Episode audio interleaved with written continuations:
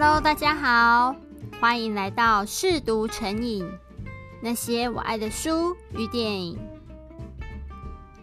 之前有说过，我是个杂食性阅读者，但是还是偏爱推理小说嘛。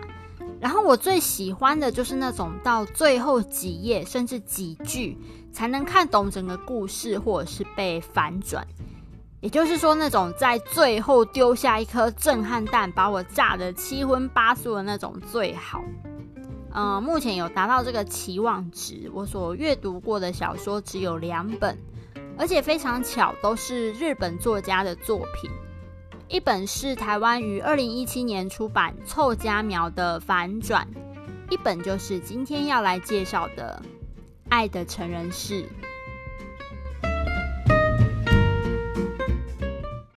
这本书呢，在日本其实二零零四年就出版了，而台湾呢是到了二零一五年才由尖端出版社出版。关于作者，我找到的资料实在是不多。他的名字很可爱，叫做干核桃，但因为我跟日文很不熟，所以我不确定是 干掉的核桃这样的笔名，还是他真的姓干名核桃。也不知道，如果是当成姓氏的话，应该是要念干还是破音字钱？如果有日文高手正在收听本节目，麻烦留言告诉我答案，我真的非常想知道。他是日本静冈人，数学系毕业的，从出道开始呢，写的都是推理类的小说。这本《爱的成人式》除了获奖，还获得了很好的评价、声量，还有各种推荐。小说的时空背景是在一九八七年，呃，整本小说分成两个主要的章节，Side A 和 Side B，也就是录音带的 A 面和 B 面。这样的安排是有意义的哦，这个我们等等再来说明。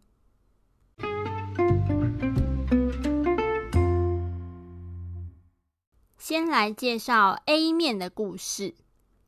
铃木系数是个不太会说话、木讷型的宅男，在一个代打上阵的联谊，认识了让他一见钟情的漂亮女生陈刚简子。或许因为是联谊场合，简子手上的红宝石戒指很快被大家注意到，而他大方的告诉大家，那是他辛苦工作买来犒赏自己的生日礼物，红宝石是他的诞生石。这件事情让铃木开心不已。第二次联谊，同一群人一起去了海边。离开前，简子给了铃木他的电话号码。犹豫了大概一周，铃木终于鼓起勇气打电话给简子。没想到电话那头的简子开心的说：“他一直在等电话，也在等铃木约他去约会。”一直对自己外形很自卑的铃木虽然开心，却也忍不住问简子为什么选择了他。简子回答：“就是因为铃木不善言辞，所以显得更诚实安全。他想找一个虽然有点笨拙，但绝对不会说谎的人。”第一次约会，铃木告诉简子，明年春天大学毕业的他已经确定被一间在东京的公司录取了，也答应他会去考汽车驾照。简子终于也诚实的告诉铃木。希望他能再稍微注意一下打扮，也期待他变帅的样子。第二次约会，铃木开始叫简子小简。哦，对了，这个简是那个蚕宝宝节俭的那个简，而简子呢，也帮他取了一个叫阿晨的绰号。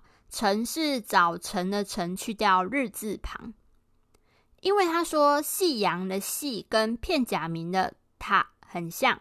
铃木开心的接受了，从此他们就用小简和阿成来称呼对方。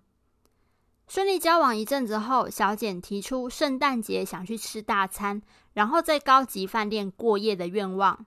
虽然阿成觉得，嗯，现在都十一月了，不管是餐厅或饭店，恐怕都订不到诶。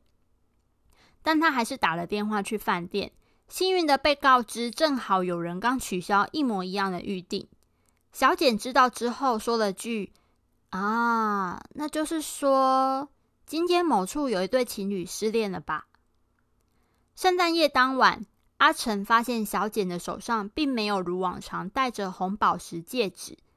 小简回答：“嗯，原本是想戴的，但是找不到，好像弄丢了。”于是阿成答应他，明年他生日呢，就送他一枚新的红宝石戒指吧。这一天，阿成觉得他们是世界上最幸福的情侣了。进入到故事的 B 面，时序来到七月，公司决定派遣阿成及另一位同事到东京常住，预计两年。他苦恼的叹息：“唉，当初还为了想留在静冈而拒绝早已录取的大公司呢。”同事倒是非常期待去东京大展身手，倒也不是说阿成不向往东京，可是只有静刚才有他心爱的女孩小简啊。小简听到消息，当然有点失落。不过，他也知道阿成能被选上，表示公司器重他。看着小简难过的神情，阿成答应他，每周末都会开车回来见他，也会常常打电话。阿成在小简生日当天，特地开车回静冈，并送了他一枚红宝石戒指。而后，阿成认识了新同事石丸，石丸美弥子。高学历，外形还是个出色的美女，个性开朗健谈，是个讨人喜欢的人。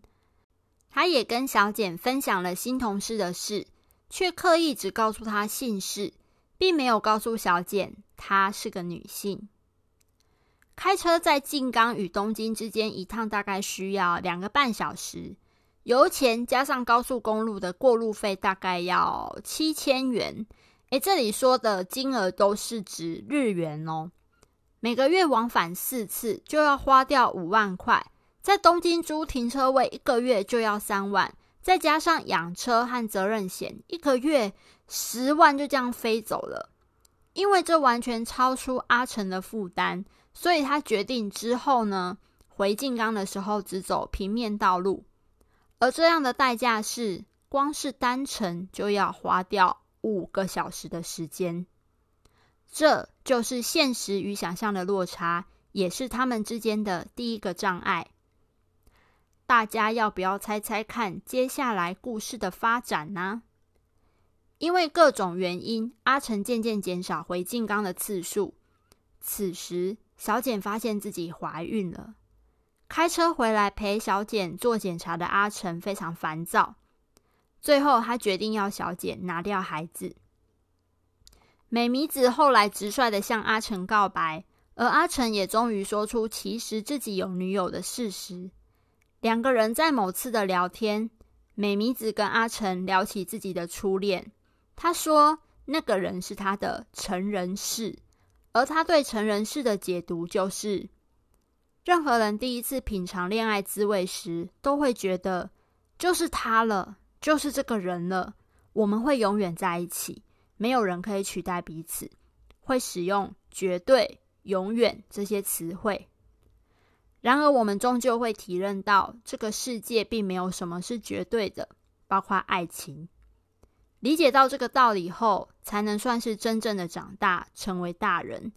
也就是今天节目的标题，并补了一句：如果你跟小简就是这种成人之恋。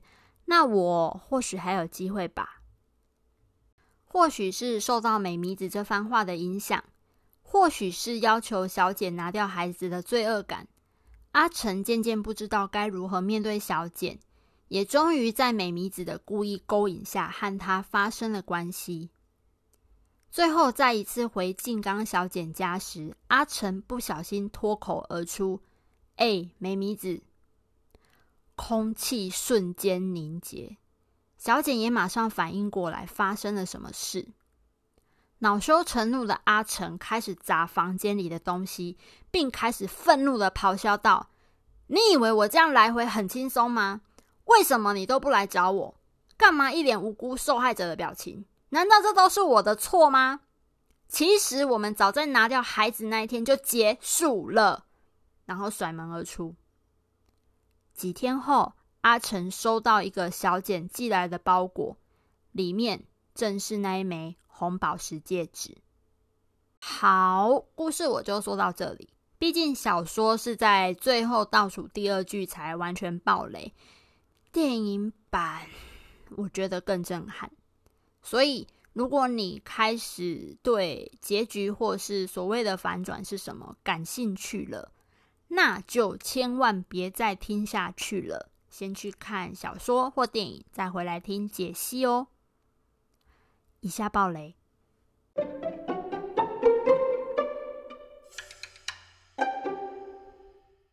现在是不是觉得这个凄美的爱情故事到底哪里跟推理扯上关系了？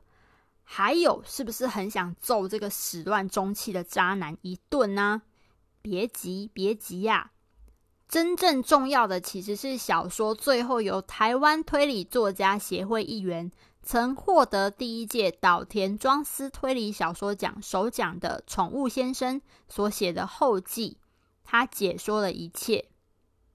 如果你有非常认真的阅读，而且记忆力超好，或是有偷偷做笔记的话，就会发现，在故事 A 面和 B 面的铃木在性格上是非常不同的。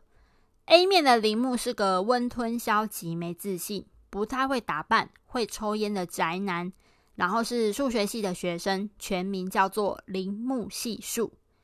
B 面的铃木比较自我，还曾被同事称赞说：“诶，蛮会穿衣服的哦。”不会抽烟，只是特别喜欢打小钢珠。大学念的是物理，有体力学领域。全名是在小说倒数第二句才透过美弥子口中得知的铃木成也。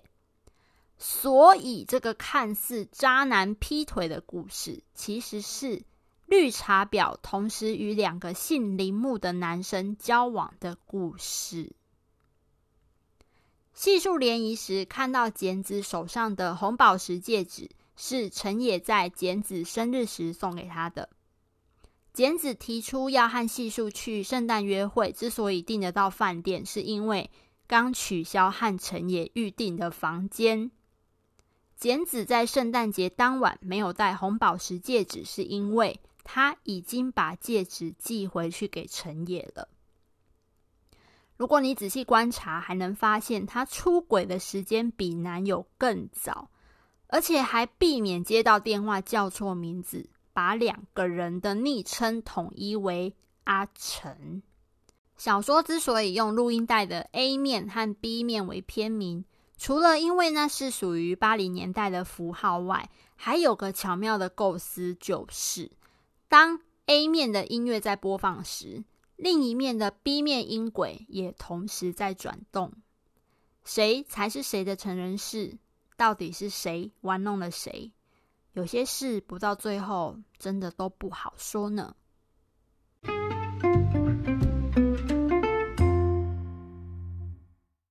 改编的同名电影是在二零一五年上映的，男主角由松田翔太饰演。我对他最有印象的是《诈欺游戏》这部日剧。即便过了十几年了，这部剧在我心中还是有着一席之地。女主角小简则是由前田敦子饰演，我觉得她的形象的确很符合对书中小简的想象。除了书里的小简，她是一头短发以外，电影一开始出现的细数不止宅，体型还非常的圆润，的确很难想象是会在联谊会上脱颖而出的类型啦。其实，在看前半部的电影的时候，隐约会觉得，嗯，好像哪里不太对劲，但是又会说服自己说，啊，就真的会有欣赏内在美的人嘛。圣诞夜当晚呢，小简送了细数一双运动鞋，而细数也开心的答应小简，一定会穿着这双鞋子好好运动瘦身，变成在外形上也配得起小简的人。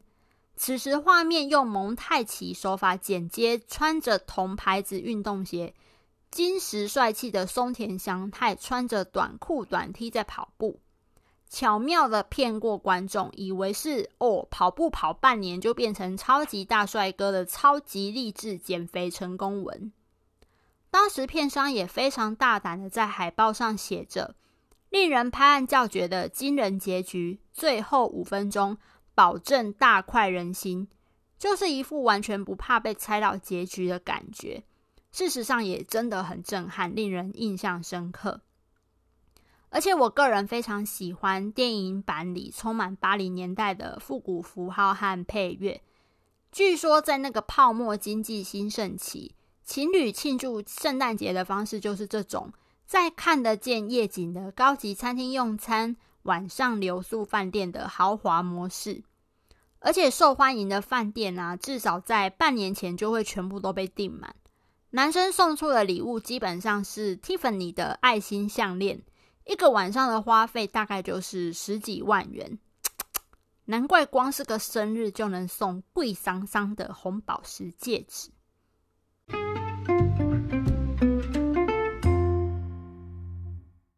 韩国也在今年翻拍了这部电影，台湾翻译成《酸酸甜甜爱上你》，在 Netflix 上可以看得到哦。因为场景是在现在的二零二一嘛，整部戏的感觉也跟复古怀旧的日本版非常不同。而且因为现在是二零二一啊，所以不可能再用卡带的 A 面跟 B 面当做故事的章节嘛，所以是改用新运动鞋的故事与旧运动鞋的故事来做转场。细节的部分当然也有因为时空背景和民情做一些调整。例如说，原本的静冈与东京的距离就变成仁川与首尔。整体来说，我还是比较喜欢日本的版本啦。不过韩国版有个优点是值得赞许的。日本版看完，你只会觉得，哎呦，简子原来是个让人背后一凉的心机女。可是韩国版有更多女主角多恩的视角。看完之后会比较清楚他的不安全感和他到底在想什么。另外也传达了另外一件事情，就是有时候比起外表啊，女生可能还宁愿选一个愿意呵护她又给她安全感、安全感的人呢。